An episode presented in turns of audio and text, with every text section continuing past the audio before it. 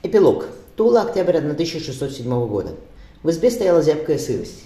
В неверном, в неверном свете раннего утра Федор видел только рыжий затылок сына, который спал, укрывшись грязным кафтаном, уткнув голову в сгиб руки. «Не буду его пока поднимать», — решил Федор. «Ему 14 лет, а он в седле с мечом, который день к ряду. Пусть мальчик отдохнет». За ставнями в конском ржании и скрипе тележных колес кто-то заигристо матерился. Войско потихоньку просыпалось. Пошарив рядом с лавкой, Федор отхлебнул кваса. «Четвертый месяц мы здесь торчим», — усмехнулся Воронцов Велиминов. «На совесть итальянцы Кремль построили, ничего не скажешь. Сколько ядер мы потратили, а все равно он стоит. Хотя после завтрашнего дня не будет более». Закинув руки за голову, потянувшись мощным телом, он сладко зевнул. Одевшись, перекрестившись на образа, Федор вышел на двор, где моросил мелкий осенний дождь.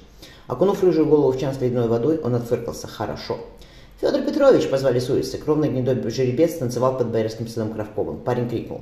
«Они в Кремле ночью зашевелились. Пойдемте, посмотрим, что такое. Сейчас». Вернувшись в избу, Федор отодвинул песлединую занавеску. «Государь, я к Таинской башне». Вроде задвигался Иван Исаевич со товарищи. «Вы потом подходите, хорошо?» Шуйский устало потер покрасневшие глаза. «На плотину отправь кого-нибудь».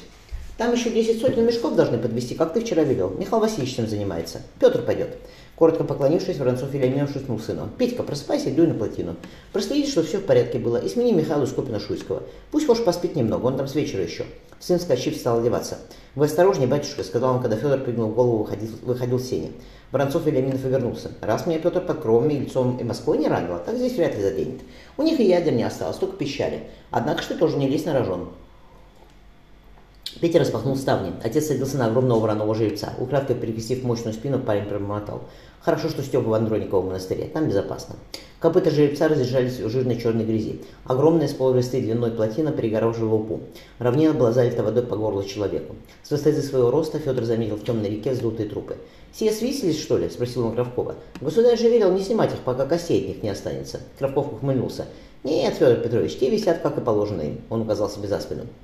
На правом берегу, над высоким холмом неподалеку от лагеря, кружила э, туча воронья. Два десятка той недели вспом... вздернули, вспомнил он. Тех, что из Кремля пытались выбраться, и тех, что Болотников разговаривал за... разговаривать заслал. Петька тоже вешал. Кравнов... Кравков махнул на мокнущие под дождем белые стены Тульского Кремля, разбитой артиллерии царского войска. Сияние своих мертвых выбрасывают по тому ходу в Тайницкой башне. Посмотрим, что они на сей раз выбрасывать собрались, процедил Федор. Окинув зорким взглядом плотину, он крикнул. «Михайло!» Горцуя на белом жеребце, Скопин-Шуйский спустился на правый берег. «Мешки все привезли, Федор Петрович», — он сдержал зевок. «Будем класть те места, что вы вчера велели. Ты езжай по спин», — сварливо велел Федор юноша.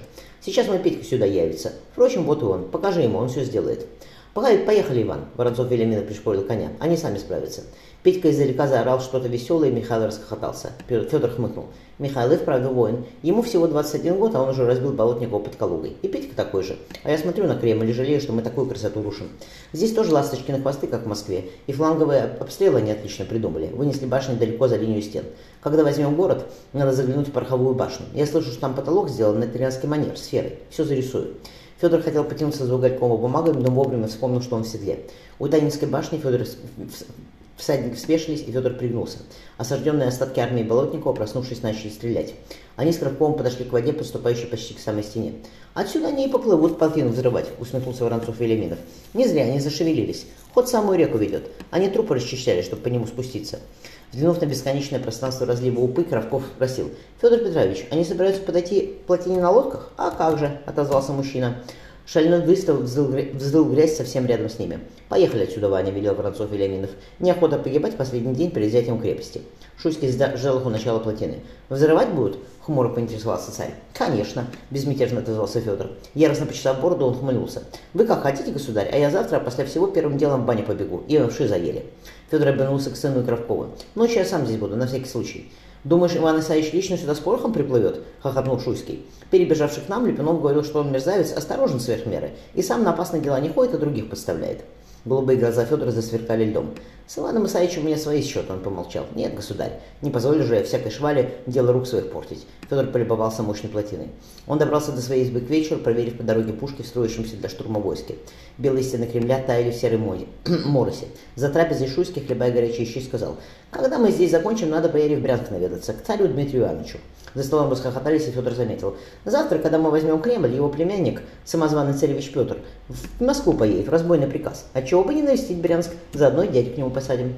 Жалко, что атаман Заруцкий отсюда ушел, вздохнул Михаил Скопин-Шуйский. Иначе бы мы всю шайку, шайку вместе взяли. Говорят, что он самозванцу в Брянск отправился. Там его и захватим. Прошли молитву, и Шуйский поднялся. Хочешь, шейным налью, усмехнулся государь. И то хорошо. И на не до разносолов сейчас. Федор Петрович, дайте отдохнуть, ему сегодня всю ночь на плотине быть, а мы гуляй города для завтрашнего дела посмотрим. Все ли там ладно? Пошли, пошли. Он подогнал бояр. В окна избы всползали холодные осенние сумерки. Федор вышел на крыльцо. В стане вздували еще тусклые костры. В низком небе каркали, метались птицы. Всем телом почувствовав тоску, он вытер слезы рукавом кафтана. «Нельзя», — сказал себе Федор. «Ничего нельзя. Все завтра». Взяв синий факел, он зажег его у какого-то костра, пошутив со стрельцами. Спешившись у плотины, Федор на мгновение остановился.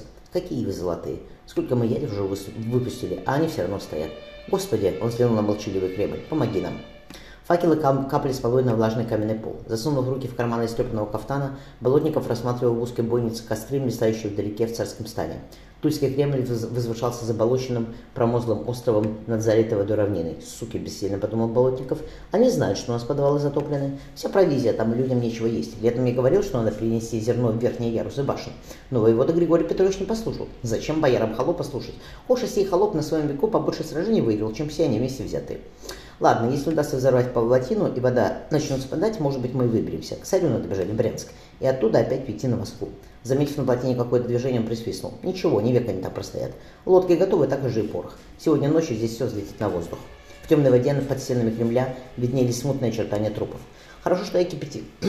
велел кипятить воду на кострах, устало вздохнул он. Иначе бы мы передохли за месяц. Сие делаю окна завтра пана Теодора, потому что никто, кроме него, такое шуйское не подсказал бы. Я приказал прицельно по нему стрелять, однако он без стана, без кольчуги не выходит. Да и попробуй достань его, Болотников пришуился. Их лагерь за отсюда. Он измученно потер лицо. «Где же ты, Господи? Я и пути весь перевернул, и все, что окрест, однако не видел вас никто. Больше года прошло. Жива ли ты, Лизонька, любовь моя?» У порога кашлянули, и Болотников, не открывая глаз, сказал. «Готовы люди, Илья Иванович? Спускайте лодки и грузите порох». «Может, не стоит?» – осторожно спросил воевода Илейка Муромец, однако сразу же отшатнулся. В лоб ему смотрела дуло пищали. «Я бы тебе прямо сейчас голову прострелил, дорогой царевич Петр Федорович», – издевательски сказал Боротников. «Однако я должен доставить тебя государю в целости и сохранности. Иди, распоряжайся». Шуйский нам жить сохранил, обещал, ежели, э, обещал, ежели ворота откроем, дрожащим голосом сказал казак. Железными пальцами, ухватив его за потертый воротник кафтана, Болотников потащил воеводу к больнице. «Вон воронье клюет мясо с тех, кого мы Шуйскому говорить отправили», – прошипел атаман. «Так же и с тебя будет, и с меня.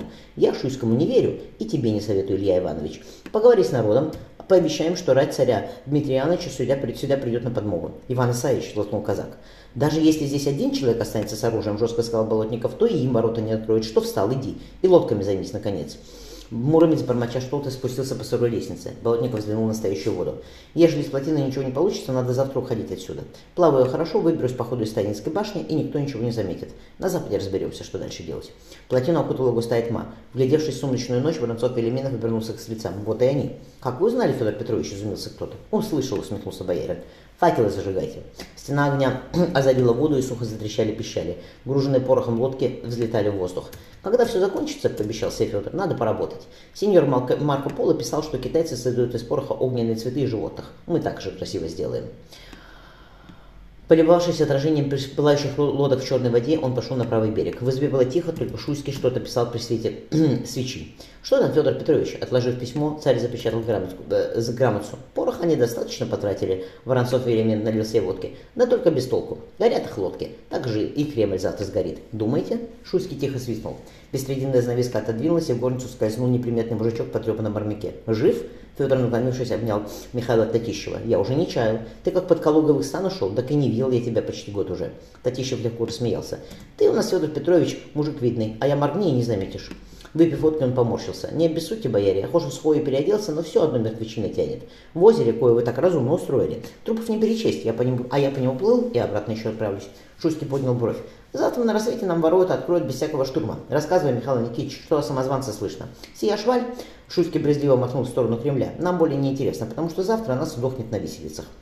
Татищев закончил, и Шуйский испытующе посмотрел на Федора. «Ты Болотникова допрашивать будешь? Так теперь тебе легче станет. Покажи ему, что мы их планы знаем, и он быстрее тебе все расскажет. А ежели не расскажет, государь со значением помолчал. На сие у нас клещи имеются, Федор рассмеялся. Проводи Михаила Никитича, велел Шуйский. Посмотри, чтобы он спокойно добрался, а я невесте своей отпишу. А после, а после Рождества венчаемся, она, бедная, с успения от меня ничего не слышала.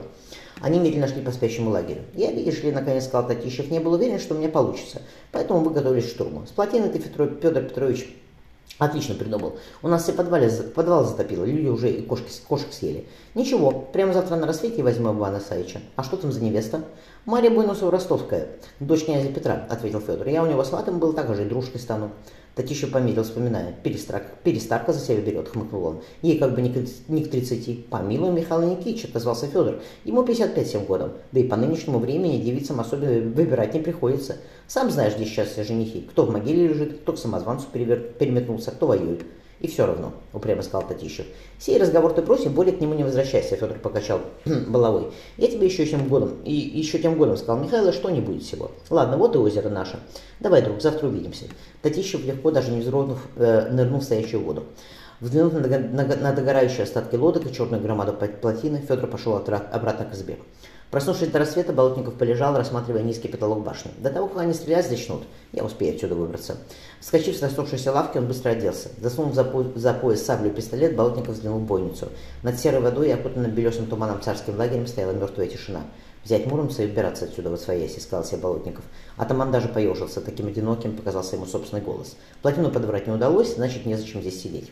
Пройдя по широкой крепостной стене к башне, где вертался Муромец, он услышал сзади чей-то тихий голос. «Иван Исаевич!»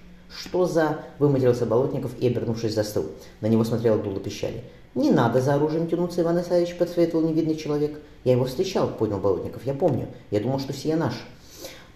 Попытавшись взмахнуть саблей, он схватился за кровавленные э, пальцы. Незнакомец оказался быстрее. «Ворота открыты, Иван Исаевич», — рассмеялся он. «Сами посмотрите». Болотников бросил взгляд вниз. Стрельцы рассыпались по всему Кремлю, а войска переходили по плотине в крепость. «Золото неподвижными губами», — сказал он. «У меня много золота». «Я не сомневался», — вежливо ответил незнакомец. «Однако же какая незадача, мне оно совершенно не нужно. Пойдемте, Иван Исаевич, вас ждет царь-приятель. Торопитесь, мы и так задержались». Он шагнул в зал, чувствуя лопатками упершиеся в спину двое пищали. Внизу сухо трещали выстрелы, кто-то истошно орал. У бойницы стоял огромный рыжеволосый мужчина, мужик в потрепанном кафтане и толстой плащуге. Не оборачиваясь, он заметил, придется новые виселицы строить, и на, на старых помостах места не хватит. Отступив на шаг, упершись в закрытую дверь, Болотников пробормотал. «Пан Теодор!» Федор с размаху ударил его кулаком в лицо. «Теперь ты мне, сука, расскажешь, где моя жена и дочь. Что ты с ними сделал?» Выплюнув кровь изо рта, Болотников прошептал разбитыми губами. «Я не... Не лги мне, мерзавец!» — холодно потребовал Федор. «Я знаю, как ты их выследил, как выжег глаза невидной девицы и как в спину человеку стрелял. Где они?» Болотников медленно, медленно побледнел, и Федор опять занес руку. Выбитый зуб полетел на пол. «Сия поклон от Поликатову!» Он поледать просил. Не тому-то человеку ты дорогу перешел, Иван Исаевич, ох, не тому. Впрочем, холодно, Федор холодно рассмеялся. Так же и мне. Сейчас тебя на Москву отвезут, приказ разбойный. Где я с тобой дальше говорить буду? Открыв дверь, Федор велел вести его. Он проводил взглядом сгорбившуюся спину Болотникова. Проводив взглядом сгорбившуюся спину Болотникова, Федор пошел вниз. Из разобранной плотины надо было сколотить виселицы.